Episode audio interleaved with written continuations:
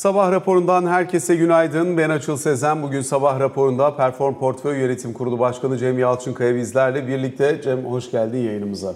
Hoş bulduk Açıl. Şimdi e, önce istersen hızlıca bir dünya turu atayım. Çünkü çok fazla vakit olmuyor. Türkiye konuşmaktan seçime çok fazla yaklaştığımız için ister istemez dünyada olup bitenlere bir miktar bakmak gerekiyor. Özellikle Amerika Birleşik Devletleri'nde borç tavanı müzakereleri şu an itibariyle sonuca ulaşamamış gibi görünüyor.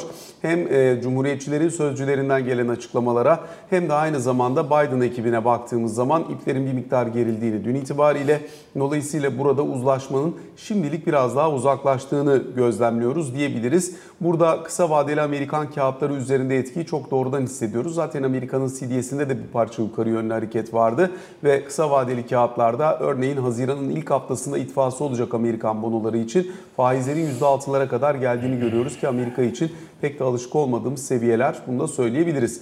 Diğer taraftan yine özellikle e, tüketim tarafıyla ilgili olarak Amerika'da bir miktar soru işareti yaşanırken Fed'in faiz artırımı konusunda bazı başkanları tarafından dile getirilen daha agresif görüşlerde ufak ufak fiyatlamalara yansıtılıyor. Dolayısıyla Fed resesyonu sertleştirmek adına daha hızlı aksiyon alabilir, ekstra faiz artırımı da yapabilir şeklindeki kanının başkanlar tarafından dillendirilmesi bu çerçevede bir miktar bozulmaya yol açmış gibi görünüyor. Hem borç tavanı hem Fed'den gelen mesajlarla Amerikan endeksleri dünü %1 kadar aşağıda tamamladılar diyebiliriz. Bununla birlikte yine birkaç tane daha önemli konu özellikle Amerika Birleşik Devletleri Çin ilişkileriyle alakalı. Ee, özellikle Çin'in e, Amerikalı çip üreticilerinden gelen e, ürünleri güvenlik gerekçesiyle almaması, Çin'in Amerika'daki e, aktivite alanını daraltmasının önemli adımlarından bir tanesiydi. Bir diğer önemli adım da bugün itibariyle gelmiş görünüyor. Özellikle Xi Jinping yönetiminin yurt dışından gelip Çin'de yatırım yapmak isteyen yatırımcılar için danışmanlık veren ve saatte 10 bin dolar civarında bir danışmanlık bedeliyle bunu sağlayan e, girişimci networklerini, danışmanlık networklerini yasakladığı anlaşılıyor. Dolayısıyla Çin'i dışarıdan bakan biri için anlamak çok zor.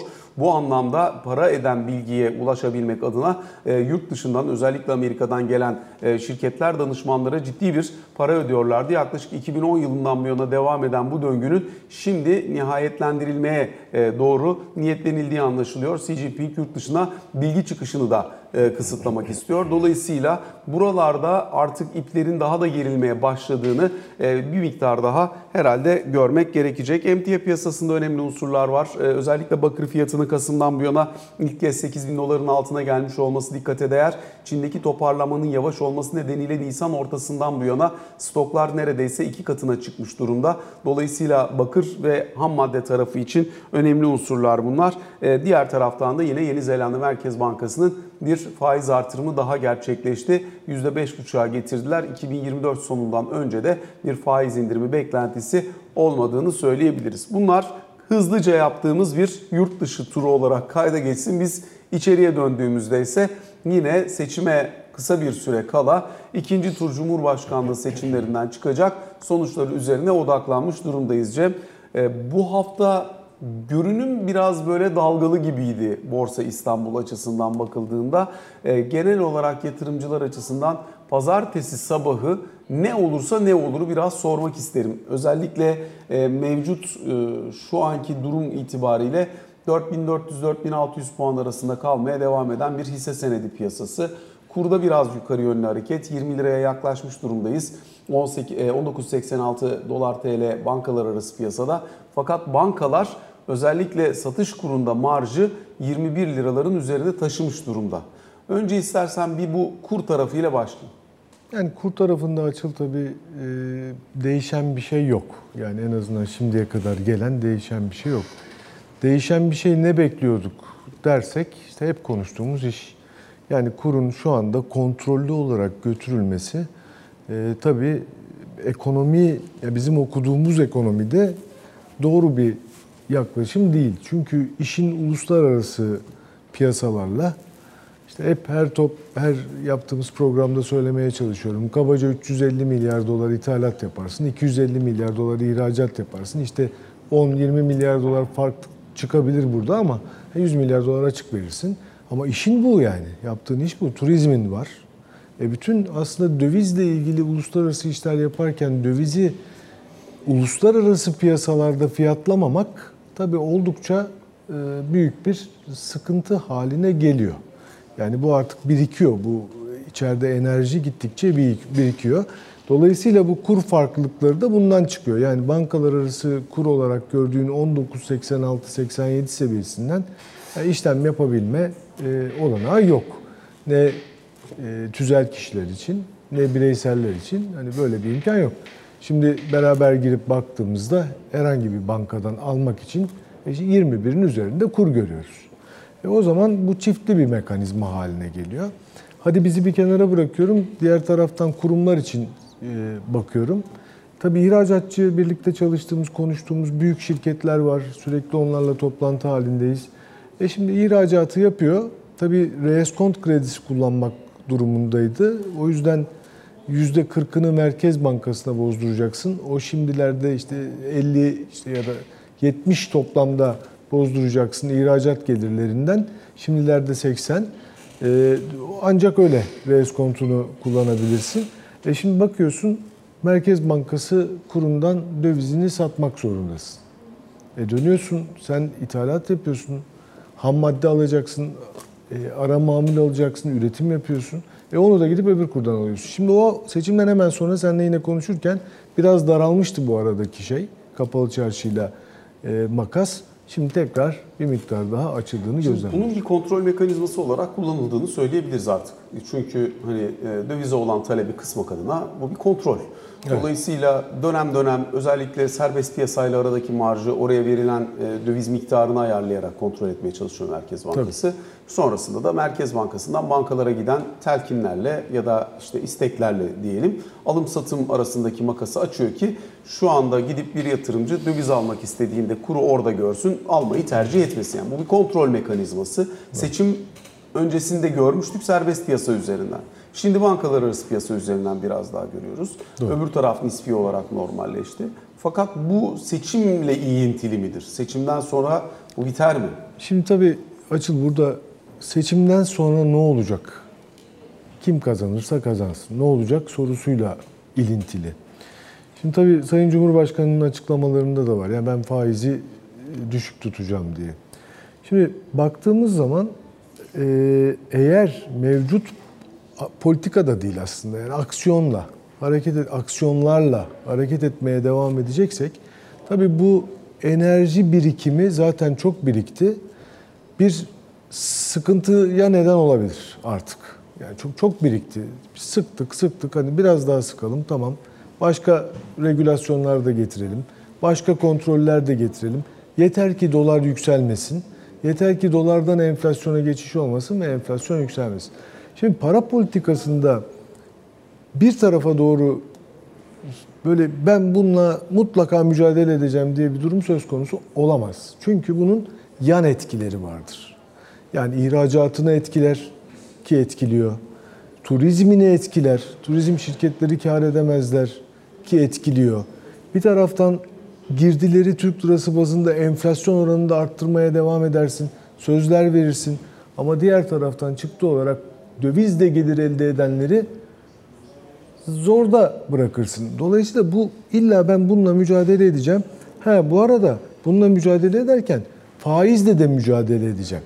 Yani para politikasının iki silahı Türkiye ekonomisinde işte ben 32 senedir yakinen takip ediyorum. Türkiye ekonomisinde ikisini birden aşağıda tutmak için efor göstererek bunları aşağıda tutmaya çalışmak hiç başarılı olmadı. Yani hem faizi aşağıda tutacağım hem kuru aşağıda tutacağım. Yani e, bizim bizim dinamiklerimiz içinde çok zor bir şey bu.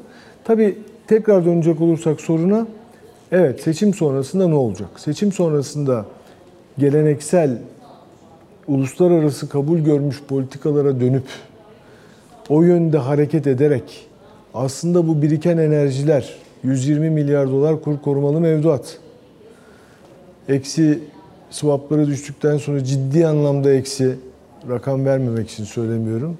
Bir e, net uluslararası rezerv swaplar hariç.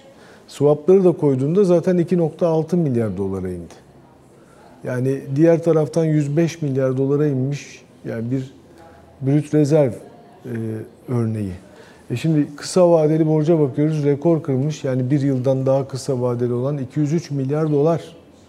Yani ekonomi 101. Geçen e, programda da söyledik. Bir ülkenin rezervi minimum kısa vadeli borçları artı cari açığı kadar olması lazım. Tabii uluslararası rezervin e, swaplar hariç eksi olacağını düşünmemişler bu denklemi söylerken. Yani dolayısıyla 203 milyar dolar kısa vadeli borcun artı üstüne cari açık koy. Hadi 50 milyar dolar koy ki biraz daha yüksek olur. Senin rezervin 250-260 milyar dolar olması lazım ki minimum düzeyde rahat nefes almaya devam et. Dolayısıyla seçim sonrası ya tekrar geleneksel politikalara dönen kim gelirse gelsin, geleneksel politikalara dönen yeni bir kurumsal yapılaşmaya gidecek. Yani diyecek ki ben liyakat sahibi insanlara bölüm bölüm bunları veriyorum. Ben yukarıdan strateji ve politika koyar izlerim. Ama bu insanlar, bu işleri bilen insanlar bunlar yönlendirsinler. Bu ihtimali ne kadar görüyorsun? İşte bu ihtimal bence aslında azımsanmayacak düzeyde söyleyeyim. Çünkü e, yani bu politika koyucular kim olursa olsun tekrar ediyorum politika yapıcılar e, bunları görüyorlar. Yani görmeme imkanları yok. Gidişatın nereye doğru bu biriken enerjinin ne kadar büyük bir deprem yaratabileceği konusunda tabii ki bilgileri vardır.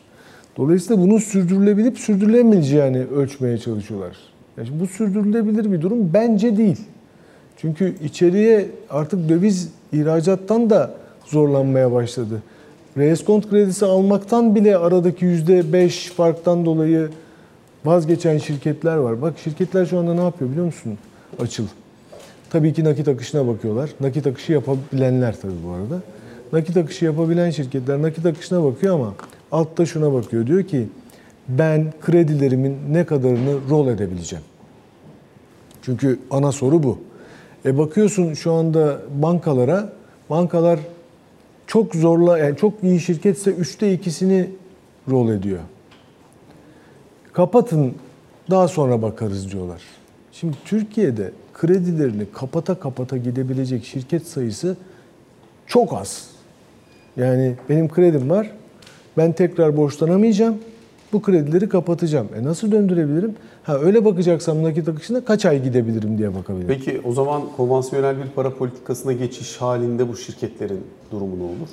Krediye ulaşım önemli açıl. Yani biz Maliyet yıllarca değil diyorsun. maliyetten ziyade ulaşım. Bak şöyle, yıllarca biz yüksek faizle borçlanan şirketler görmedik mi yüksek enflasyon döneminde? Bu o dönemleri de yaşadık. Yüksek faizle borçlandı. Tamam fiyatlar genel seviyesine yansıdı. Ama bir dönem sonra doğru politikaların orta vadede, uzun vadede geri döndüğünü de gördük. Peki krediye ulaşamazsam ne olacak? Onu hiç görmedik. Yani kredi kanalları tamamen kapalı. Kapat diyor banka. Kapattığın krediyi de yeniden borçlandırmıyor. E nasıl olur? %30 öz kaynak, %70 yabancı kaynakla dönen bir ekonomide hadi 35-65'te e nasıl gider? Yani varsa fikri olan valla sana yazarsa sevinirim yani. Çünkü gerçekten bunu böyle döndürmek çok zor. İşte onun için nakit akışının altında şuna bakıyor şirketler. Üçte ikisini rollover edebilirsem ne olur? Üçte birini rollover edebilirsem hangi aya kadar sorunsuz giderim? Bunun peki seçim bitti, mevcut yönetim devam etti diyelim ki ve mevcut politikayla devam etti. Sonuçta burada uygulanmaya çalışılan makro ihtiyati tedbirlerin bu kredi kısıtlamalarının, sınırlamalarının temel gerekçesi ben çok düşük maliyetle fonluyorum seni. Sen bununla gidip döviz alıyorsun. Bunu engelleyebilmek istiyorum. Dolayısıyla şirketlere böyle. Bireyler açısından da e, getirildi düzenleme sonra kaldırıldı. Seçim sonrasında bir daha gelir mi? Gelir mi gelmez mi? Onu da tartışabiliriz. E, işte siz ucuz kaynağın olduğu nakit avansla kredi kartından çekebilirsiniz. Kredi mevduat hesaplarında limitler açıldı. Oradan yeni limit kullanarak gidip yine düşük maliyetle döviz alıp altın alıp bunları buralarda kullanabilirsiniz. Bunları da durduruyorum. Veya gidip ihtiyaç kredisi diğer kredileri alıyorsanız bunların üzerinde de menkul kıymet tesisi yükümlülüğü getiriyorum ki hani buralarda da bankalar size vermesin. Sonuç itibariyle vermemeye dayalı bir kontrol silsilesi, kontrol ufkunu genişletmek zorunda şu anda Merkez Bankası bu sistemi sürdürebilmek için. Bu ne kadar devam eder? Eğer etmek istenirse o zaman bunun sonucunda ne olur? Şimdi tabii bugüne kadar devam etmiş olması bile gerçekten çok e, enteresan ve başarı diyebilirim. Başarıda kastım şu. Ben dövizin yükselmesini engelleyeceğim. Bunu ortaya bir politik olarak koyduğun zaman elindeki tüm silahları nasıl kullanacağını ayarlamaya çalışıyorsun. Yani politikan değişmiyor. Strateji. Ben dövizle mücadele edeceğim. Faizi de aşağıda tutarken mücadele edeceğim. Şimdi faizi aşağıda tutamıyorsun. Bak bugün ne oldu? Mevduat faizleri 40. Tarihin en yüksek seviyelerine geldi son 25 yılın. 40. Tutamıyorsun. Yani birinden birini tutamayacaksın. Şimdi bunu tutamıyorsun. Bu çıktı. E sen politika faizini 8,5'da tutmanın bir şeyi yok ya. 40 faizde mevduat topluyor. E bu sefer dönüyorsun kur korumalı mevduat gibi bir şey icat ediyorsun. Bu arada aksiyon olarak başarılı. Ya çünkü o dönem içinde olduğumuz şeyi düşün. Kur fırladı. Hiçbir şekilde tutamıyorsun. Aksiyon doğru bir aksiyon, başarılı bir aksiyon 120 milyar dolara ulaştı. E sen şimdi bu 120 milyar dolar dolara ulaşmış bir mevduat yapısına bedava opsiyon veriyorsun, kol opsiyon veriyorsun. Bedava döviz alabilme hakkı veriyorsun. Şimdi bunu tabii bir seviyeye geldikten sonra bunu yönetmek Bedava zorlanıyor. döviz hakkı vermiyorsun sadece. Beraberinde de muazzam faiz de veriyorsun onu. Aynen. Şimdi faiz de yükseldi ama bunun şöyle bir şeyi var açıl. Faizi de yükselttiğin zaman dövizi biraz yukarı götürebilirsin artık.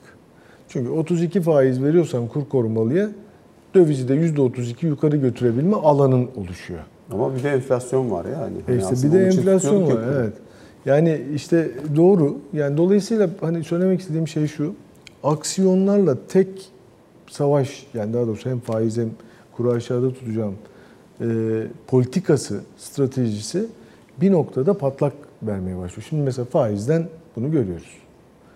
Ya diğer tarafta da yani aşırı e, şey yaptın, kullandın, gelen tüm dövizi hatta ihracatla gelen dövizleri sistem içerisinde aşırı düzeyde kullandın. Dolayısıyla bundan sonrası tehlikeli. Yani bundan sonra böyle sıkarak regülasyonlarla biraz daha bilmem ne yapalım falan bence zor. Yani bence zor. Ha, yapılır mı? Çok sıkman lazım. Çok sıkarsan da iki programdır konuşuyoruz, diş atabilir. Yani biraz daha fazla sıkman lazım. Ona da işte kontrol mekanizmalarını genişletmek diyoruz. Bu sefer hani benim dediğim illa olacak. Siz benim dediğim yönde davranmak durumundasınız. Gerekirse de zorundasınız haline gelir. Halbuki bunu her zaman konuştuk, programlarda da konuştuk. Gönüllülük esasıyla yapmanın yolu para politikası araçlarını kullanmaktır. Yani ben bugün faizi belli bir seviyeye getirsem dövizi zaten zaman içerisinde bozdurmayı sağlıyorum. Yani uluslararası standartlarda yönetilen politikalar böyle. İşte Amerika'da da görüyoruz. Adam 9 enflasyondan 5'e indi. Faizi de 5.25'e çekti. Yani indi. Peki burada yine önemli bir konu bankalar açısından mesela kredilerden bahsettin ya. Kredideki faiz sınırlaması. Sonuç itibariyle 40'la mevduat topluyor bankalar e, şu an itibariyle. İşte bunun paçalına baktığın zaman 30-32'ler civarına gelsin diyelim ki. Merkez Bankası fonlamasını koy, Interbank'ı koy, işte yurt dışından bulunan kaynağı koy, onu koy, onu koy. Paçalı işte 32-35 arası diyelim ki. Böyle bir yere gelsin. E, KKM'yi de dahil ettiğin zaman. Şimdi bununla aldığın parayı 20'nin altında bir faizle satman lazım ya. E, çünkü Merkez Bankası öbür türlü menkul kıymet tabii, zorunluluğu evet. kılıyor. Dolayısıyla burada bu fark bir farklılaşmayla bunu yönetmek mümkün mü? Ya da bu bir çıkış olabilir mi? Yani piyasadaki faizler genel düzeyinin yukarı kayması lazım. Şimdi bir bacak kaydı ama bir bacak hala çok aşağıda zorla tutuluyor. Dolayısıyla bu buraya gelmedikten sonra bu sefer parasal aktarım mekanizmasının işlevselliği bozulabilir. O yüzden soruyorum. Burada bir ince ayarla, doğru bir e, kalibrasyonla acaba piyasadaki genel faiz düzeyi belli bir aşamaya gelmiş olur mu? Şöyle, yani piyasadaki zaten e, kredi olanakları son derece kısıtlanmış durumda. Başta başladığımız, konuştuğumuz üçte ikisini mi rollover edeceğim, üçte birini mi rollover edeceğim. Bu anlattığın durumda zaten banka kredi vermeyi çok tercih etmiyor. Bir. İki, kredi verecekse yan yollar buluyor. Diyor ki komisyon alırım, şu kadar süre vadesizde tutarsın. Öyle faizi denkleştirmeye çalışıyor yukarı bir yere. Tabii kur korumanın mevduat faizi 13 iken 14 iken iyiydi. Çünkü sen 13'ten 14'ten aslında fonlama sağlıyordun. E şimdi 32'ye gelince bankalar açısından bu tabii oldukça negatif. Çünkü ortalama fonlama maliyetin epeyce bir yükseliyordu. ETL mevduat 40'lar 38'ler konuşulan rakamları söylüyorum. Bankadan bankaya tabii ki farklılık arz ediyor. Ama hani gelinen yerler buralar. E ben nasıl kredi vereceğim? Kaçtan kredi vereceğim? Ne kadar komisyon alacağım kredi verdiğim adamdan? Ne kadar vadesiz tut diyeceğim? Ya ben sana kredi veririm ama %60'ını vadesiz tut açıl. Bir ay veririm. Daha fazla da vermem. Şimdi vade de iyice kısıldı. Yani şu anda kredi mekanizmalarında vade iyice düşük. Bir ay. Hadi üç ay. E komisyonlar yüksek. E vadesizde tut deyip o faizi yukarı ayarlamak istediğim vadesiz oranı bir acayip. Yani e bu şirketlerin hani bir de rollover sıkıntısı çekiyorlar. Şimdi nakit akışı dediğinde yani bir seneyi görsün istiyorsun adam. Hadi bilemedin 6 ayını görsün bari. Yok yani. Şu anda nakit akışlarında vadeyi göremiyorsun. Çünkü ne kadarını rollover edebileceğini bilmiyorsun. Bunlar finansal riskler.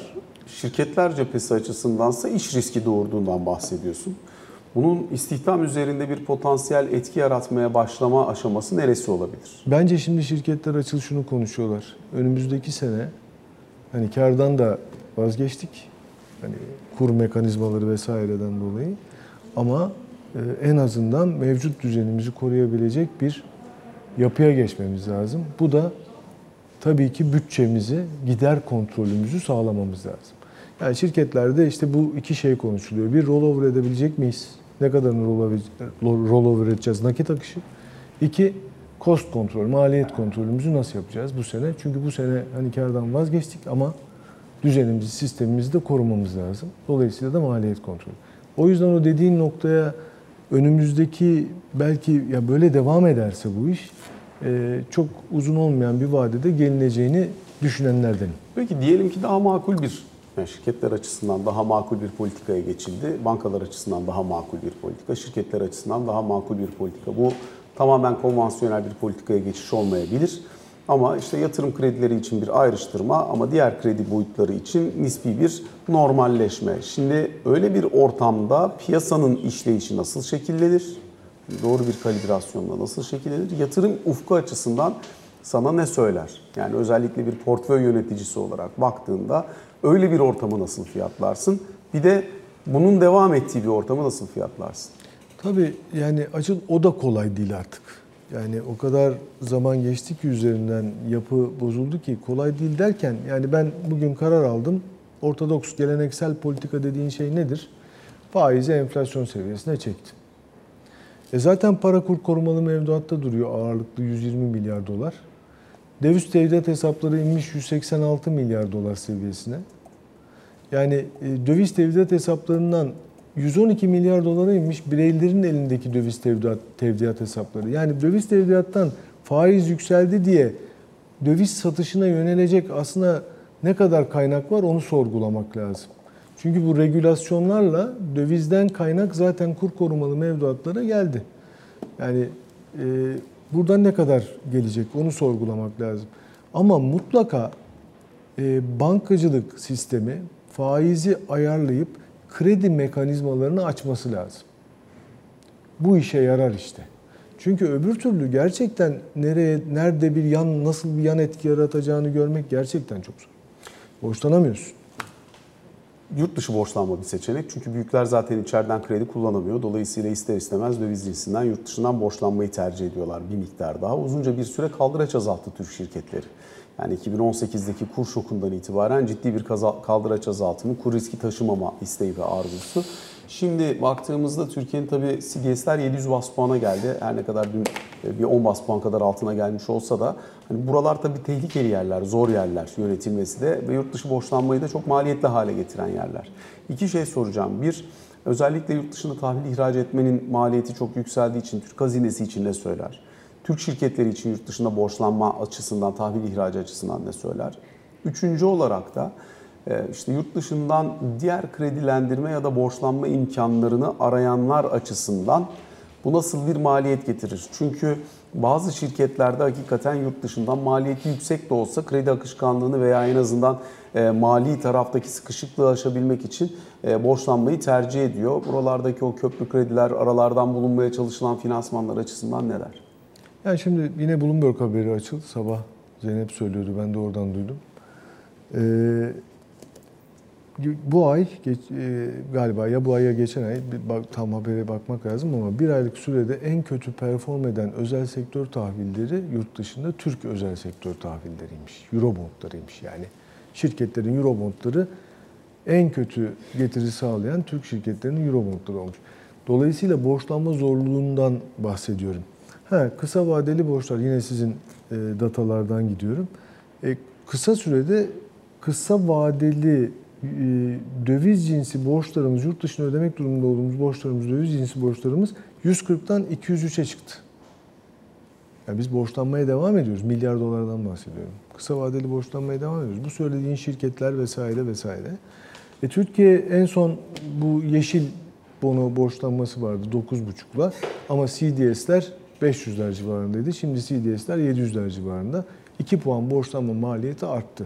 Yani borçlanmak istersen faizi yüksek kalıp çekip borçlanabilirsin belki. Ama, ama o fama maliyetli aldığın parayla ne iş yapacaksın? Ne yapacaksın da o faizi ödeyebileceksin? Soru o. Yani şirketler için de geçerli ama dediğim gibi bu, bu tip zayıf datalar e, iyice işimizi zorlaştırıyor yurt dışından para bulmak için. Cemil Alçıkaya çok teşekkür ediyoruz Ben sana. Bu sabah bizlerle olduğun için kısa bir aramız var. Sonrasında Ali Can Türkoğlu ile ikinci bölümde karşınızda olacağız.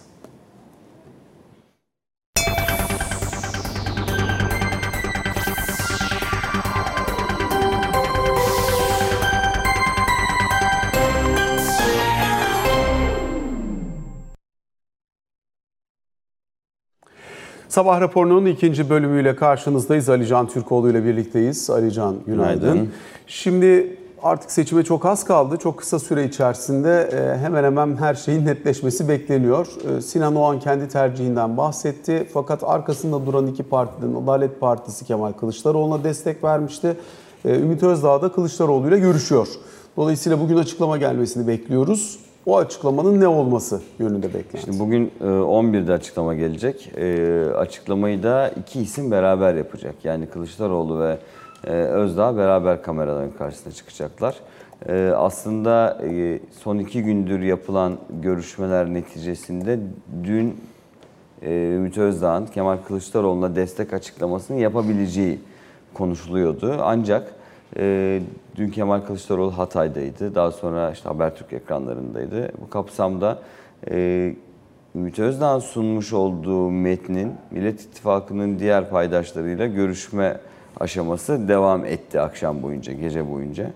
Ee, ve iki partiden yapılan bildirimler sonrasında da yani önce Zafer Partisi'nden sonra Cumhuriyet Halk Partisi'nden iki ismin saat 11'de kameraların karşısına beraber çıkacağı açıklaması sonrası aslında artık siyaset kulislerinde e, mutabakat metninde bir sıkıntı olmadığı, iki ismin uzlaşmaya vardığı, bunun Millet İttifakı'nın diğer, e, Millet İttifakı'nı oluşturan diğer siyasi partilerin genel başkanlarına da Kemal Kılıçdaroğlu ve parti kurmayları aracılığıyla e, gönderildiği ve paylaşıldığı ve bu noktada Zafer Partisi'nin Cumhurbaşkanlığı seçiminin ikinci turunda Millet İttifakı adayı Kemal Kılıçdaroğlu'na destek vereceği şeklinde yorumlandığını söyleyebilirim. Yani dün özellikle aslında e, ilk ikinci görüşmeden sonra da bu konuşulmuştu ama özellikle dün yapılan e, parti açıklamaları sonrası e, Ankara'da buna kesin gözüyle bakılıyor. Yani bugün 11'de beklenti seçimlerde %2.23 oy alan Zafer Partisi'nin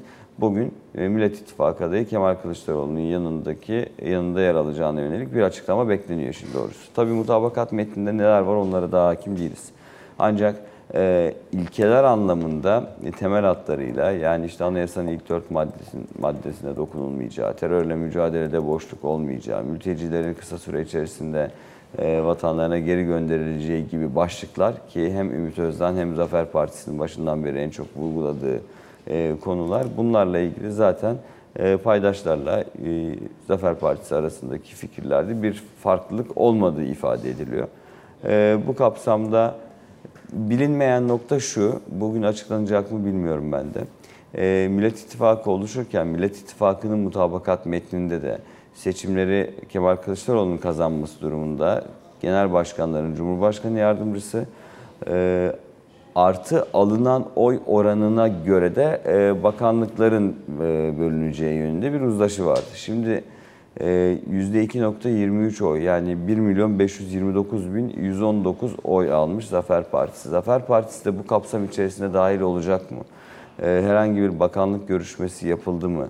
E, alınan oy oranına göre bakanlıklar e, değiştirilecek, bölünecekse, verilecekse e, herhangi bir şekilde özellikle kendi ilgilendikleri, özellikle ilgilendikleri alanlarla ilgili bir e, talepleri oldu mu buna ilişkin net bir bilgimiz yok. E, ancak bu kapsamda Cumhuriyet Halk Partisi'nden bu yönde de bir isteği olmuş olabileceği ifade ediliyor e, Sayın Özdağ'ın. E, özellikle işte göç konusunda, güvenlik konusundaki bir takım e, kritik e, görevlerde söz sahibi olma gibi bir beklenti veya talebi de olmuş olabilir. Dediğim gibi bunu bilmiyoruz şu an. 11'deki açıklama bekleniyor ama 11 itibariyle Ankara'nın ve siyaset kulislerinin beklediği e, Cumhurbaşkanlığı seçiminin birinci turunda destekledikleri adayın üçüncü olmasıyla beraber ittifakı oluşturan, her ne kadar ittifak devam etmese de Ata İttifakı, iki partinin Kemal Kılıçdaroğlu'nun lehine oy kullanacakları yönünde. Şimdi tabii farklı hesaplar yapılmaya başlandı. Yani az önce söyledim işte 1 milyon 529 bin 119 oyu var Zafer Partisi'nin. Zafer Partisi'nin birinci turda desteklediği aday Sinan Oğan'ın almış olduğu oy ise 2 milyon 831 bin. Ee, şimdi bu oyların ne kadarı Sinan Oğan'la beraber Cumhur İttifakı adayı Recep Tayyip Erdoğan'a gidecek? Ne kadarı e, Zafer Partisi eğer resmen Kemal Kılıçdaroğlu'nun açıkladığını bugün açıklarsa, desteklediğini açıklarsa ne kadarı Kemal Kılıçdaroğlu'nda kalacak gibi tartışmalar yaşanmaya başlanacak. Ancak şurası bir gerçek. Geçtiğimiz haftadan beri aslında konuşuluyordu. Sinan Oğan'la Sinan Oğan'ı destekleyen partilerin e, ikinci turla ilgili bir görüş farklılığı olduğu ki zaten böyle bir görüş farklılığı olabileceğini kendileri de söylemişlerdi. Artık iyice açığa çıkmış durumda. Şimdi kulislerde Zafer Partisi'nin e, Millet İttifakı'nı desteklemesinin Kemal Kılıçdaroğlu'na ne kadar fazladan oy getireceği, e, Sinan Oğan'ın Cumhur İttifakı'na ne kadar oy taşıyacağı konuları tartışılmaya başlandı. Şimdi 2,5 milyon civarında bir fark vardı. Dolayısıyla bu 2,5 milyon oyun ne kadarı nasıl kapanır, kapanır mı, kapanmaz mı yoksa aradaki fark açılır mı, açılmaz mı? Sandığa gidecek olan seçmen iştahı nedir? Bunlar çok belirleyici sorulardı. E, yurt dışı seçimlerindeki yani daha doğrusu yurt dışı seçmenin davranış biçimi dikkate değer. Zira süre daha kısa olmasına rağmen oy kullanım sayısı ciddi şekilde artmış görünüyor. Şimdi yurt dışı merkezlerde zaten daha fazla arttı. Şimdi gümrüklerdeki havalimanlarındaki eklendikten sonra o birinci turdaki e, uzun süreye rağmen ikinci turda dört günlük e, süreye indirilmesine rağmen şu andaki kullanılan oy sayısı gerçekten fazla. Saat 22 itibariyle, dün gece 22 itibariyle kullanılan oy sayısı yurt dışı merkezlerde 1 milyon 733 bin 940'tı. 14 Mayıs'ta toplam 1 milyon 839 bine gelmişti gümrüklerle beraber. Şu andaki toplam bu da yurt dışı merkez artı gümrük. Ama 3 günde yani 20'sinde başladı 20-23 daha bugün de kullanılacak. 20-23 Mayıs ayı arasında sadece yurt dışı merkezleri baz alırsak ilk tura oranla daha fazla oy kullanılmış durumda. Dediğim gibi pazar gününe kadar daha gümrüklerde, havalimanlarında kullanılmalar devam edecek. Daha bugünkü rakamda gelecek. Muhtemelen e, yurt dışı sayısı birinci turu geçecektir. E, aynı heves, aynı iştah senin dediğin gibi yurt içinde olacak mı onu göreceğiz. Özellikle oy kullanmayan yani birinci turda sandığa gitmeyen seçmeni çekmeye yönelik e, bir projesi var e, muhalefet tarafının, Millet İttifakı tarafının. Aynı zamanda e, Cumhur İttifakı tarafının da e, sandıklarda herhangi bir eksik olmaması için e, seçmenini aynı birinci turdaki gibi tekrar ikinci turda da sandık başında olmaya e, iten açıklamaları görüyoruz biz iki tarafta da. Dolayısıyla katılımla ilgili olarak e, aslında ilk tur seçimlerinden hemen sonra katılımın ikinci turda düşeceği şeklinde yorumlar daha fazla yapılıyordu. Öyle de olabilir bilmiyorum ancak iki tarafın açıklamalarına baktığımızda tabanlarını, seçmenlerini konsolide etmeye yönelik ve artı bu oy kullanmayan işte 9 milyon seçmenin en azından bir kısmının oy kullanmasına yönelik çabaların çok daha fazla olduğunu görüyoruz. Ama bugün gündemin, yani bugünün siyaset gündemi özellikle saat 11'e kilitlenmiş durumda. 11'deki açıklamalardan sonra biz şekli ve yolu biraz daha net görebileceğiz gibi gözüküyor. Ali Can Türkoğlu çok teşekkür Ben ediyoruz teşekkür sana. Sabah raporuna böylelikle son noktayı koymuş oluyoruz. Hoşçakalın.